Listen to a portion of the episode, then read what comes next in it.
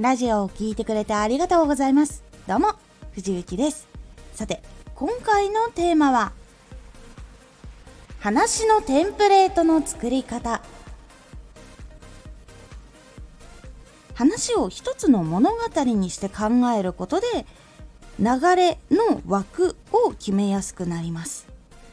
このラジオでは毎日16時、19時、22時に声優だった経験を活かして初心者でも発信上級者になれる情報を発信しています。それでは本編の方へ戻っていきましょう。今回は中を埋めていくだけで話ができるようになる型の作り方をご紹介します。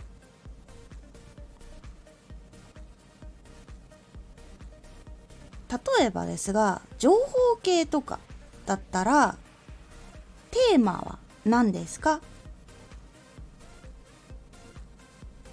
なんでその話をするんですか？とか悩みって何？どうやって解決するの？話をまとめよう。聞いた人にどう言ってもらいたい？というこの6ブロックを作ることで結構話がまとまりやすくなります。そしてストーリー仕立てになります。なぜかっていうと悩みが出てきたりとかどうやって解決するんだろうっていう風に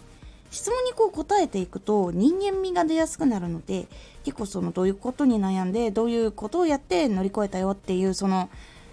人間ドラマが出やすくなります。これが情報系とかの型になります。でこの一番最後の聞いた人にどう言ってもらいたいっていうこれはどのジャンルでもつけた方が結構いいと思います。そうするとどういう印象にしたいっていうのがはっきりとわかるのでそうするとブロックを埋めていく時にもじゃあどういう風にしたらその印象になるかなっていうところが結構考えやすくなるので大事にした方がいいブロックになります。これだけは絶対外さない方がいいと思っています。それ以外で型を作るんだったら起承転結とかも全然いいんですけど結構大事なのはなんで話すのかなんで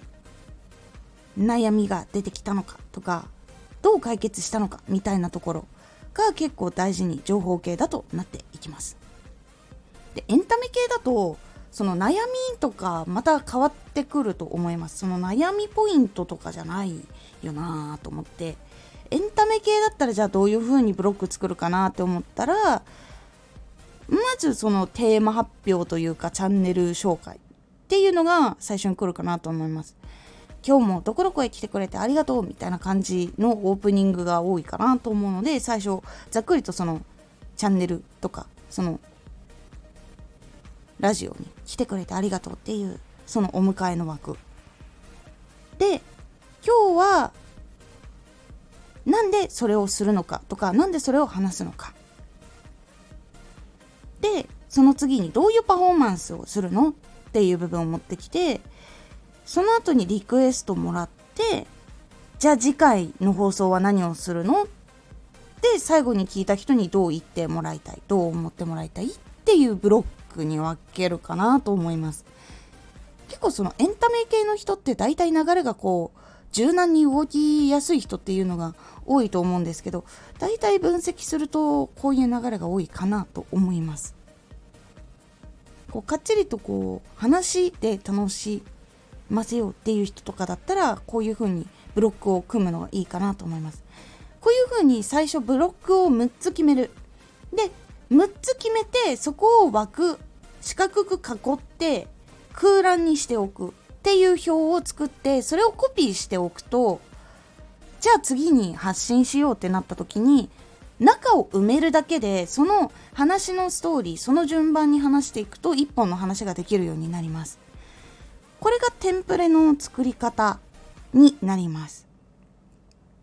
この流れで話していくと聞きやすいとかまずこの印象をクリアすることでこのラジオはどういう風に聞きやすくなるとかいうのが分かりやすくなるのでまずこの6ブロックのテンプレートを作って埋めていく。そしてラジオを作るっていう流れをやることで結構その統一した流れの話になっていきやすくなるのであここのラジオってこういう話し方するところだっていう風に分かりやすくなるので是非やってみてください。これは昔に私もやっていたやり方になります。今はまた別のやり方でやってるんですけど。結構これをやるだけでも話が結構あっちこっち行きやすかったとか話がこう詰まりやすかったっていうのも改善したので是非試しにやってみてください。今回のおすすめラジオ。使う言葉を耳から変えていこう。自分の中から出てくる言葉を変えたいなって思ったら耳から入ってくる言葉を変えるのが大事というお話をしております。このラジオでは毎日16時、19時、22時に声優だった経験を活かして初心者でも発信上級者になれる情報を発信していますのでフォローしてお待ちください。毎週2回火曜日と土曜日に藤雪から本気で発信するあなたに送るマッチョなプレミアムラジオを公開しています。有益な内容をしっかり発信するあなただからこそ収益化してほしい。ラジオ活動を中心に新しい広がりにつながっていってほしい。毎週2回火曜日と土曜日。ぜひお聴きください。ツイッターもやってます。ツイッターでは活動している中で気がついたことや役に立ったことをお伝えしています。ぜひこちらもチェックしてみてね。コメントやレター、いつもありがとうございます。では。